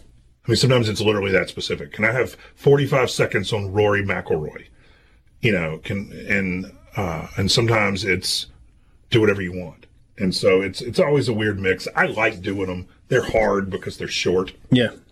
Like, And you don't usually do short. No, that's really no, no. It's like the great Mark Twain line. I'm sorry this letter is so long. It, it'd have been shorter if I'd have had more time. Yeah. Yeah. Um here we get one. I think you guys need a show with Mr. Thompson that you have on right now on your barbecue guy to talk bourbon and good food. So yeah, we could have Malcolm Reed. You know Malcolm I, I do know Malcolm. from uh, from DeSoto County, who is uh, so much fun. Jerry says his daughter is ordering the book Pappyland for him. Can't wait to read it while sipping Maker's Neat. All right. He's uh, from Brookhaven. Somebody was trying to get in the uh, gates of Augusta. No, no, no, it's no, not no. going to happen. No, don't do that. The You black didn't- helicopter will get you for sure. Stopped and uh, stopped and took a picture along the way. Surprised they let him do that. Yeah, that uh, looks like it was a passing picture as well. Tony says, "Great content, love my sports, but man, this is great, Richard. I, I appreciate you coming in. By Oh, man, it's my pleasure. uh, Pappyland available November 10th. You can get it at your local bookstores. Yeah, everywhere books are sold. Uh, Amazon, uh, pre-order it on Amazon because it's it's cheaper right now. Uh, and then Square Books, you know, my Instagram is I God, I'm, I can't believe I'm. I'll kill it. I, November I'll 11th. you want me to give it to you? No, you won't. No, it's at Wright Thompson Books. There you go. and there's a link, you know, link in the bio and all that for the raffles. We're raffling off nine bottles, three through Square Books, three through Prairie Lights in Iowa City. If you've never been to Iowa City, you got to get to Iowa City. It's bonkers. You ever been for a uh, a game where the kids are waving? No, but I've where been they're to, waving at I've been kids? to a wrestling match there, which is, I mean, it's like something. One of the great stories ever. Dan Gable uh, is the legendary wrestling coach at at Iowa forever. Yeah. and Well, they fill it up for wrestling matches. Oh, they do, and he, I mean, he's an Olympic gold medalist, and just a, you know, and I've written about him. He's really interesting. One of my favorite stories is a newspaper reporter from the Des Moines Register was on sort of cu- some cultural exchange in Siberia in the 80s, early 80s, middle of the Cold War. He's in this village. He doesn't speak any Russian. No one there speaks any English, and they're all just sort of looking at each other.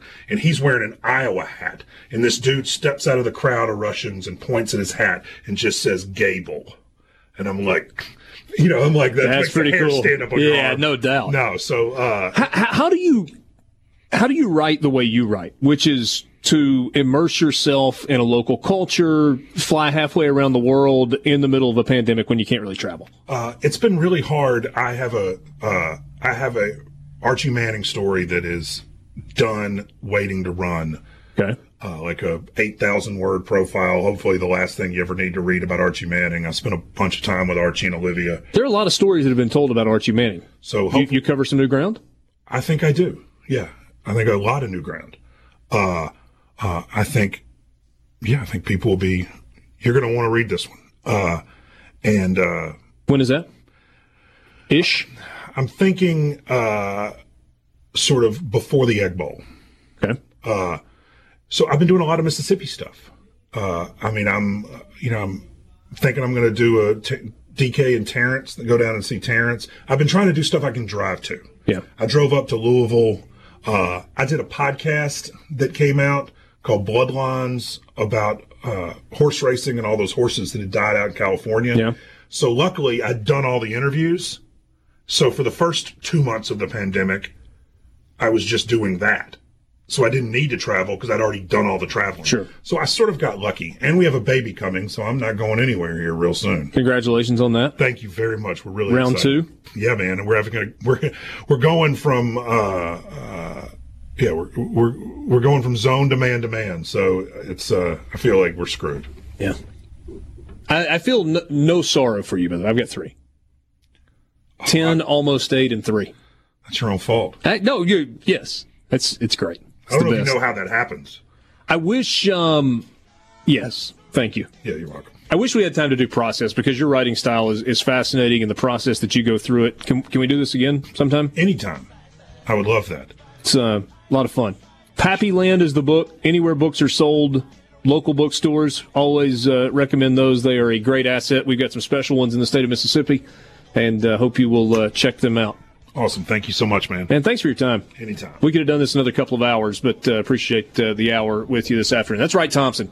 Senior writer at ESPN. Four o'clock hour is in the book. Shout out to uh, Jeff listening and Drew. Get back on that tractor, dude.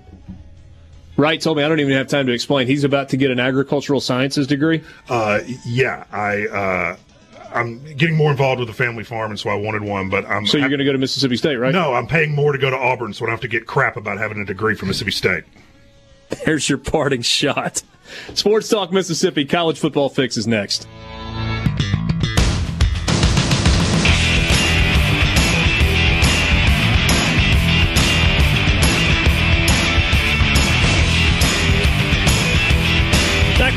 Sports Talk Mississippi, streaming at supertalk.fm, rolling into the 5 o'clock hour on this Tuesday. Many thanks to uh, Wright Thompson for agreeing to spend uh, the entire hour with us. Uh, obviously, part of that was uh, to promote his new book coming up, but uh, there wasn't a lot of promotion there. Just uh, some backstory and what you're going to be getting. If it strikes a chord with you, grab it at your local bookstore or on Amazon or wherever wherever you can buy a book. It's called Pappyland, and it is part bourbon, part relationships, part passing down the uh, the family business from one generation to another, and a whole lot more uh, weaved into that. I do not have my copy of it yet, and cannot wait to get it. Looking forward to uh, diving into that. And I've almost transitioned fully to listening to books online. Like I've got the Audible app on my phone. Th- this is one of those that I'm gonna I'm gonna grab and I'm gonna turn pages. That's pretty and, millennial of you. I like that. Well, I love to read, Borky but I don't have time to like sit down and read. And so I'm on the road so much, or, you know, whether it's driving or on a plane or whatever, that's how I can read. And almost never, almost never sports books. Occasionally. Wait, are you saying it's possible to have another interest besides sports? Es posible. Es posible. I got a text from a buddy that said bourbon. So I've got friends that listen to the show. God bless them every single day. I don't know why. Thank you, guys I, and girls. They do, but um, one texted me. I don't know why because it's fantastic radio. Well, it's more of just like why are they no, consuming me? Like they do it for no, me. No offense, but. I, I don't understand. tell you, uh, the the draw should be you, not me. But uh, anyway, um, and one texted me and said, Are you getting many stick to sports? And I said, No, we got one guy, though, that said, I don't listen to a sports show uh, to hear bourbon. And his reply was, There is nothing more synonymous with each other than Southern football and bourbon. And he's exactly right. Yeah. Peanut butter jelly, ice cream and cake, maybe, yeah. bourbon, and Southern football. Yeah. Whether you consume it or not, they just go together. You smell it even if you don't consume it when oh, you yeah. go to football games. Or if you're walking uh, outside uh, of the student section, they've got these big stadium cups full of it. Uh, message here, I bleed maroon, but we'll read, listen to any content Wright puts out. Extremely gifted storyteller, and he should uh, shouldn't be given flack if he got a degree from state. Come on, Wright, we lose enough talent in this state to other SEC schools. No, he was telling me that during a break. He's like, people will get a kick out of this, maybe. Um, he says I get enough of the oh you're an Ole Miss fan but went to Missouri. He said I'm not going to be the oh you're an Ole Miss fan that went to Missouri and Mississippi State. Um, so he said he's uh, about to be more involved in the family farming business, and so he's going to dive in and get an agricultural sciences degree. We'll see. So that was fun, and uh, I think we, uh, we, we touched on a lot of stuff there, and and could have gone for a lot longer. You know, it's funny the, the, the piece that Wright wrote about Augusta with his dad. I don't know if you've read that Borky or not. If you haven't, never mind Karate Kid. Never mind any of the other movies. I'm, I'm, I'm begging you to read it because it is absolutely captivating. Um, especially for somebody who loves Augusta and the Masters as much as you do. Yeah, I, I, but I've not read it, and I need to. Outside of that piece, the the two that he and I were talking about this um, during a break, the two things that he's written that stand out in my memory the most are the long form he piece he did about the uh, the the soccer team that got rescued from the mine in in Chile. You remember that a few years ago? yeah. The, all the kids that got trapped in the mine. Wright wrote a long story about that. It was really fascinating. It was a different angle than anybody else had taken. And then there was um, uh, a piece about uh, Juventus soccer and what it meant to the town. I guess it's Turin or Torino. I, I, I guess they're in, in Italy, right? Torino's in Italy. Anyway, fascinating stuff. And uh, Turin or Turin, Italy. Yeah. Turin. Yeah, there it is. So, um, yeah, good it, stuff. I, I, have said this before. I, I, will stand by it until I find somebody that I think is uh, is better. I think he's the greatest sports writer of our generation. Now, it's not game story sports writing. It's a different type deal altogether. It, it, it just is.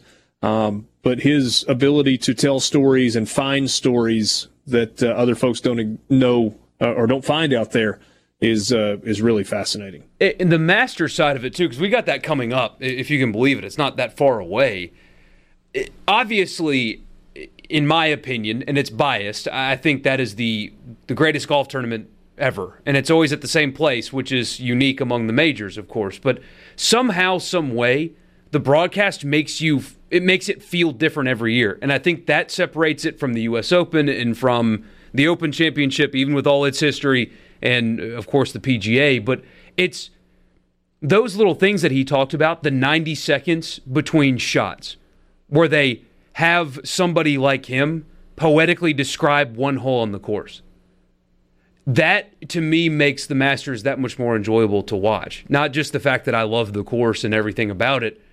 It's for some reason every year you feel like you're hearing new stories about the same place. Yeah, I, I agree. And it is um it's really cool that that you can do that. And it's because of the familiarity, Borky, with the same place that you can do that. But it also makes it all the more mystifying that you can take a place that so many people are so familiar with and then tell a new story. Every year. Yeah. Need to uh, need to get to this. It's time for the college football fix.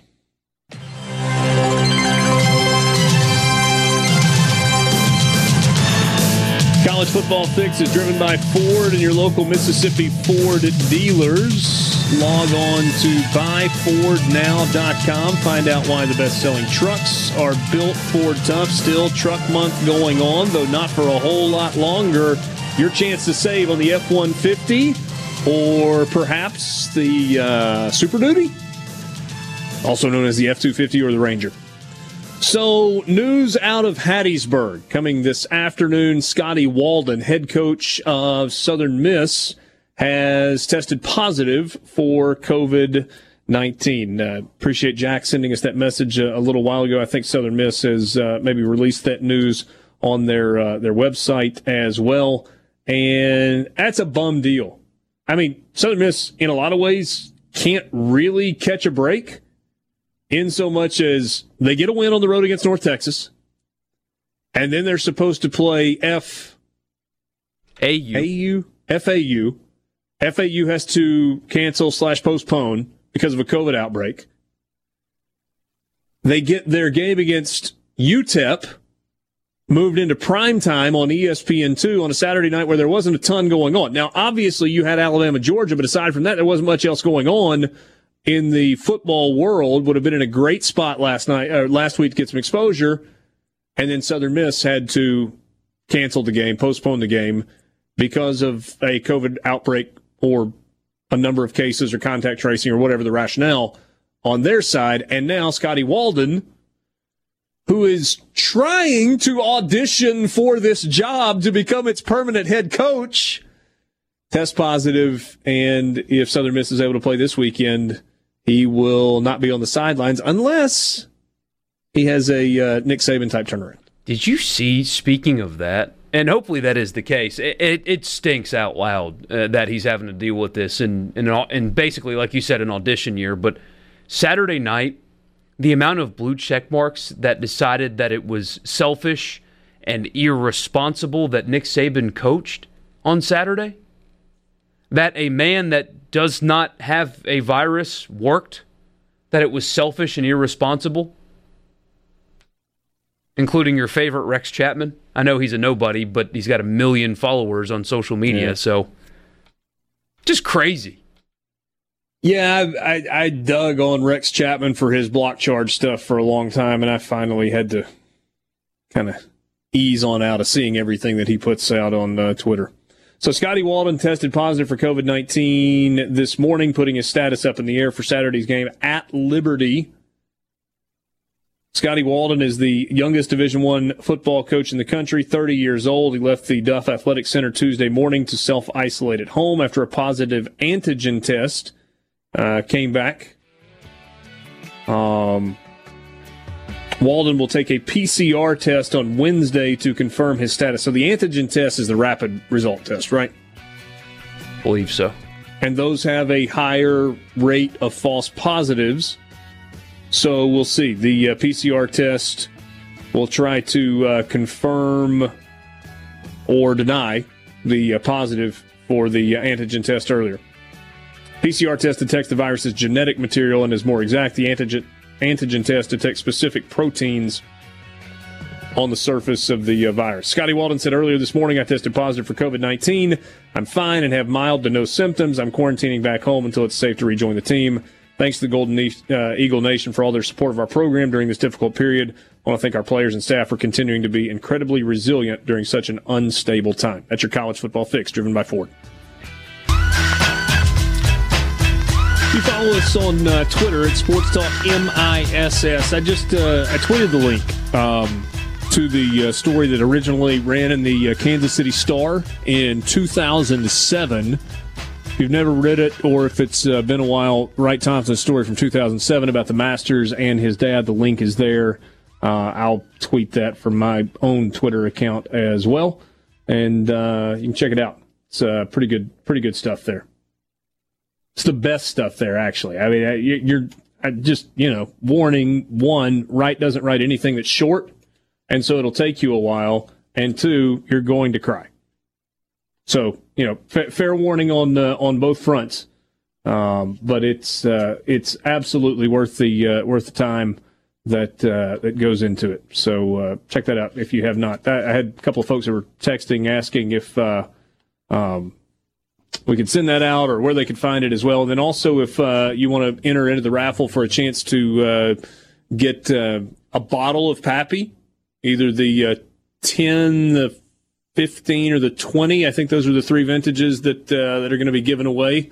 Uh, only 2,500 raffle tickets are being sold, so you get like a one in what, almost 830 chance in uh, in winning one.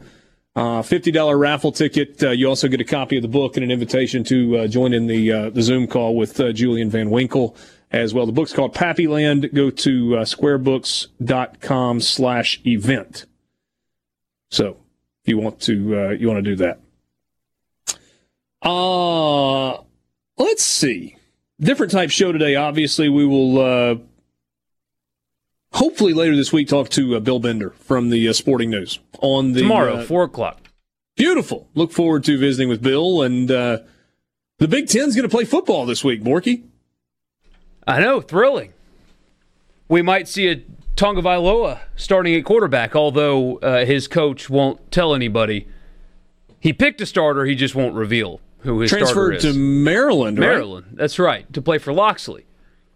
And coach that's, has that's Taulia Tagovailoa. Coach has picked his quarterback, but won't tell anybody. So you have that to look forward to. The game of the weekend is probably the Defiance Bowl. At least that's what I'm calling it. Ohio State, Nebraska the two programs that were mm. most vocal about we should play this year, the Big Ten, in some kind of poetic justice, decided to put them against each other in the opening weekend. Do you watch that as a uh, like a vote of solidarity and a hey thanks for your hard work and therefore we're going to watch it because you're not really watching it based on the fact that Ohio State's 26 and a half point favorite. Yeah, COVID's done some crazy things to football this year, but you shouldn't expect that game to be competitive. I will have it on TV too, though. I'll have Ole Miss Auburn on TV one and Ohio State Nebraska on TV two because I am a nerd, and even though my number, well, I guess I stream, so I, I am counted because streaming is counted to the exact number. Um, in solidarity with Ohio State and Nebraska because yeah. without them, the Big Ten's not playing football this year. And I'm going to watch them just because of that. In terms of, uh, we mentioned a minute ago that Scotty Walden has tested positive. Ross Dellenger has a, uh, a list, and he says these are the FBS coaches to announce a positive COVID test. Scotty Walden, the most recent. Nick Saban, although it was a false positive. Jeff Brohm, who will be out for the opener this week against, uh, for Purdue. Dan Mullen, the University of Florida, Mike Norvell at Florida State, Jason Candle at Toledo, Blake Anderson at Arkansas State, Chip Kelly at UCLA. Somewhere how I missed that news, but okay. Kevin Sumlin a long time ago, and uh, Les Miles a few weeks back as well. Jeff Brohm and Les Miles reported mild symptoms, and Blake Anderson reported a 10 day fever I guess everybody else was like, yeah, just not bad at all.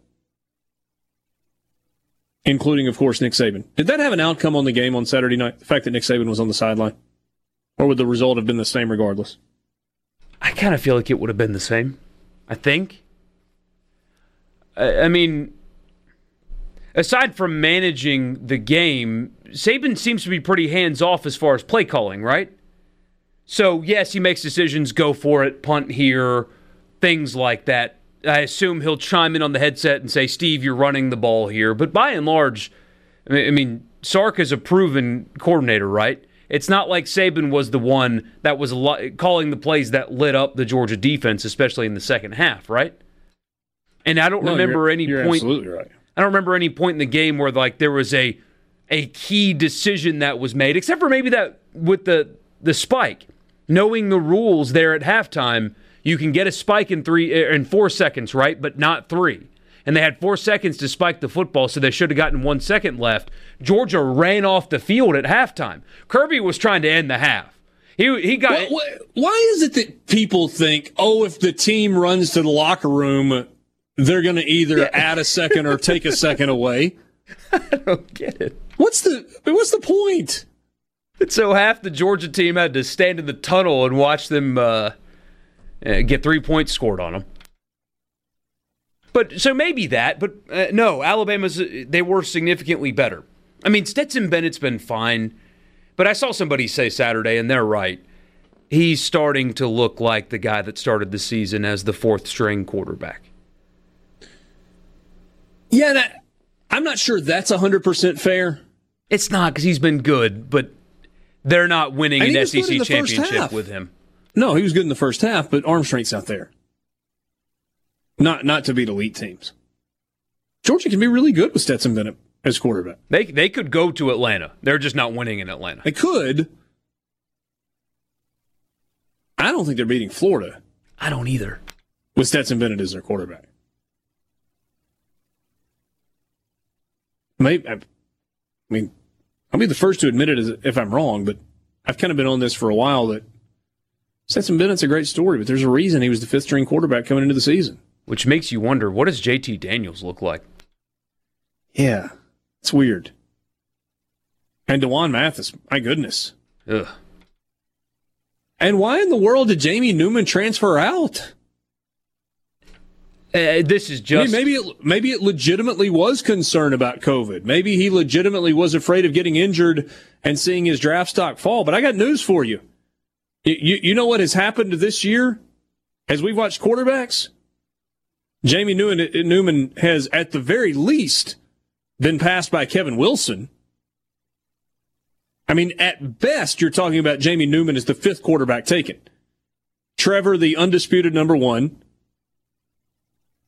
Uh, Kevin Wilson at BYU, Justin Fields at Ohio State, Trey Lance at North Dakota State, I mean, you're going to take Jamie Newman in front of any of those four guys? Probably not. Uh, he could have played him his way into a first round pick. Now he won't be. And if I mean, some people have implied that this was an agent thing, and maybe it, maybe it was, maybe it wasn't. But if that's the case, if an agent got to him and said, "Hey, don't play this season because something could happen, and you won't get drafted," um, I wouldn't use that agent moving forward because he gave some really bad advice. If that's how it went down. Isn't technically Mac Jones draft eligible this year? I think so. I think so. No. Yeah, I mean, he was in school and redshirted, and then he played some last year. He's either in his third or fourth year at Alabama. Uh, this is year four. He redshirted in 2017. So, Okay. yeah. So, uh, the way he's playing right now, there's no reason to stay. There, there are two things. One, either Mac Jones could go ahead and make a move to the NFL. Two, he could look at this draft class and go, yeah, I'm probably not Oh, going to go too. before Justin Fields. I'm certainly not going to go before Trevor Lawrence. Might not go before Trey Lance. Might not go uh, before um, Kevin Wilson at BYU. But I want to be the fifth best. Now, there are a couple of things at play there. One, what do you want? Two, if you're the fifth quarterback taken in the draft, there's a pretty decent chance you're going to go to a good team instead of a crappy team. Not going to make as much money eventually, uh, initially, but the pl- chance for long term success is better. I, I don't know how NFL people evaluate Mac Jones. Pretty darn good. Uh, wh- Or, or Mac Jones could do this. He could say, I'm not an NFL quarterback, but there is an opportunity for me to be the most successful insurance salesman in the history of the state of Alabama because I could win a national championship this year, and I could win one next year, and I could win one the year after that, and could start in parts of four seasons and could be the all time leader in every single passing category in the history of the University of Alabama.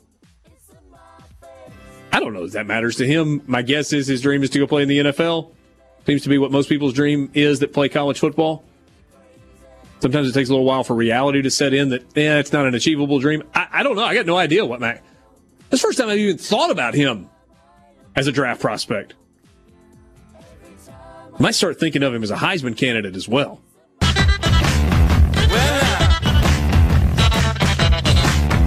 Back with you on Sports Talk Mississippi. Fun Tuesday afternoon. A little bit different type of show today, but uh, those are uh, those are fun from time to time. Quinn says, "Guys, I know you really respect Joe Buck professionally, but what what um, but what was he and America's team's favorite son thinking when they decided to criticize the flyover and the president on a hot mic?" Walk me through it, Borky. I did not hear it live. So um, they obviously were not thinking that they could be heard. Um, but Joe Buck sarcastically said something like, and here comes a big waste of our tax dollars, the flyover, or something like that. And then Aikman follows up with, yeah, you know, you won't be having that in a Biden Harris administration. Uh, that won't happen anymore. Something like that.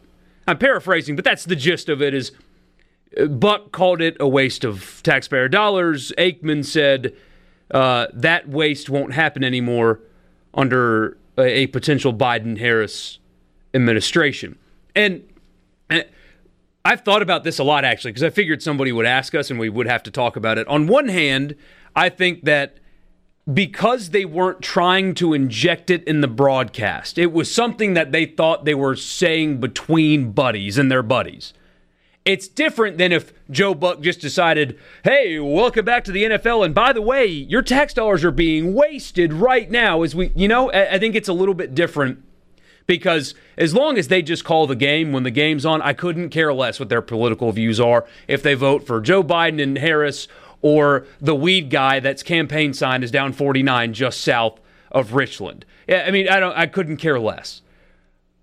But at the same time, it's really stupid because we've been doing flyovers long before Donald Trump was in politics. In fact, we did flyovers before Joe Biden was the vice president for eight years and they did nothing about it. Number two, I hope that flyovers at football games are not on any politician's agenda to end. And three, as I understand it, most of these guys need training flight hours anyway, so you might mm-hmm. as well do something cool while they're getting those hours in.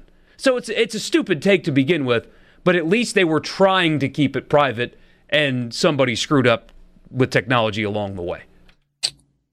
So the uh, video conversation caught between the two of them. Buck says, That's your hard earned money and your tax dollars at work. Uh, I'm sorry. First, uh, Aikman said, That's a lot of jet fuel just to do a little flyover. Buck says, That's your hard earned money and your tax dollars at work. With a bit of a carnival barker's emphasis. And Aikman replied, That stuff ain't happening with Kamala Biden ticket. I'll tell you that right now, partner but it will. For all the reasons that you just said. And maybe when you're in the position of Joe Buck and uh, Troy Aikman, you've seen so many of those that they don't do anything for you. I've yet to see a flyover that I didn't think was cool. They are all awesome. Some are better than others. You know, when you get fighter jets or you get a stealth bomber that flies over, those are really cool And the biplane, the video you can find of YouTube going over the stadium there in Starkville is oh, with Dr. song in it. Yeah. At least in that scenario, it was the university chancellor, the university president, who was flying the plane, which makes it cool. Coolish. Ish. are a lot of, I mean, there are a lot of state fans that poke fun at that along the way. Um, I mean, there were a couple, uh, a couple of years ago, a few years ago, FedEx, they had a FedEx plane do a flyover at, um, at an Ole Miss game. I think they were the game sponsor or something along those lines. King Biscuit says you missed Fogel Song. It wasn't cool. Jason says, yep, training hours are already paid for, by the way. And I guess that's the point in this. If the money is going to be spent on training regardless, and the fuel is going to be spent regardless, then what difference does it make if they coordinate them with universities and then they get the pilots some recognition, usually bringing them back to the stadium and letting them wave yeah. at everybody and get a nice cheer? And somebody says if I were the president, I'd send the largest flyover in history next weekend. Air Force One, Marine One, Air Force Two, just get them all, man. Buzz the towers. Why not? King Biscuit said it took almost 10 minutes for the plane to go over the stadium. I mean, I remember people going, it was, it was something. Derek in Greenwood says we occasionally have them at Pillow Academy, private planes though. Derek says if politics mattered all the time, I would have switched stations when you had Wright Thompson on talking. That's from Derek in the Delta. See, it doesn't matter all the time. I like it. great perspective right there.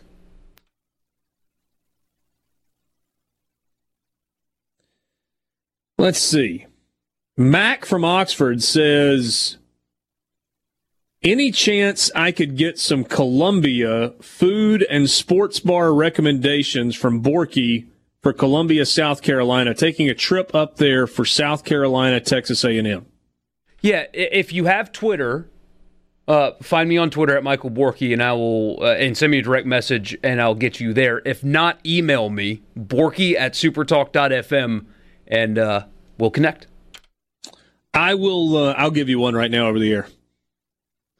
There is a Hall's Chop House in Columbia, South Carolina, that is fantastic. I can't tell you the address. Just uh, Google Hall's Chop House, Columbia, South Carolina. I think the original was in Charleston. That's and right. it kind of is looking in the general direction of the uh, South Carolina State Capitol building. Big wall of windows out looking. It's spectacular. Not a sports bar, steakhouse, nonetheless. It's uh, absolutely good. Jason, uh, who has a military background, we know that, says nothing in the manual dictates how or where those training dollars are spent. Furthermore, more times than not, those dog and pony shows are paid for by the venue in some way or another. Somebody says Buck and, Ape and uh, Aikman just lost a viewer. Uh, at Pillow Academy, those planes are called crop dusters. Ag pilots. I I got.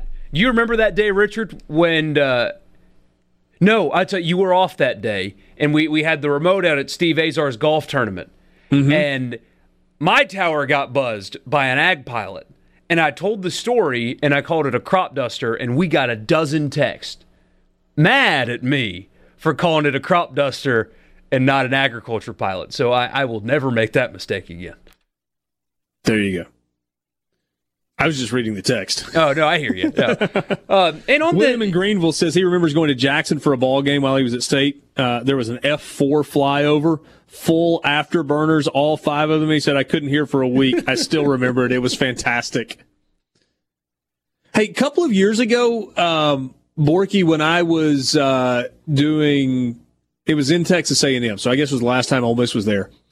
I did an an Auburn basketball game on television on Friday night, and it was an 11 a.m. kickoff. So I flew from Atlanta to College Station the next morning, and they were having a flyover. And as I landed, all of those planes out at the College Station airport were taking off, and I watched them practice this nice guy on the plane gave me a ride from the airport to the stadium and like dropped me off where I could walk in with my suitcase. I was able to watch them like practicing their formations before the flyover actually happened inside the stadium. That was way cool. See, a couple of these texts. One, I'm so glad I I quit watching the NFL. So glad to hear it was the right decision. Uh, you, when have you ever cared about the announcers' political views? That that's what has kind of surprised me about this situation. All Joe Buck does is tell you what's happening, and Troy Aikman adds color to what's happening. I, I mean, I that that's what's surprising to me is it's not like they injected it into the broadcast. It was a mistake somewhere. But I mean, why should I care if Joe or if Troy Aikman's going to vote for somebody that I profoundly disagree with? This is America. He's pretty good at being an analyst. I don't really pay attention to the announcers when I watch games anyway. Hey, why is that going to turn you off from the NFL? Every announcer has political views in in one instance or another. I promise you that you disagree with us included. But who cares? Here you go. In 2009, there was a parachutist bringing the game ball, and he landed in Duke at Duke Stadium, but they were supposed to land at North Carolina. Oops.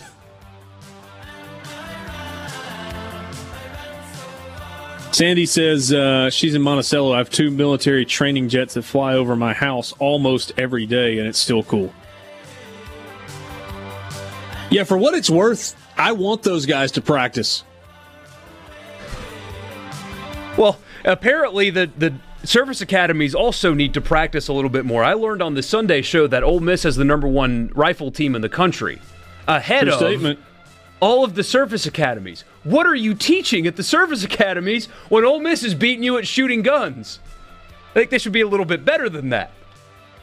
I was in the band at MSU back in the 80s. They did a flyover where one of the fighter jets pulled back and flew straight up over the field while we were playing the Star Spangled Banner. We could feel the vibrations from the thrust for quite a while. It's pretty awesome. SuperTalk Mississippi media production.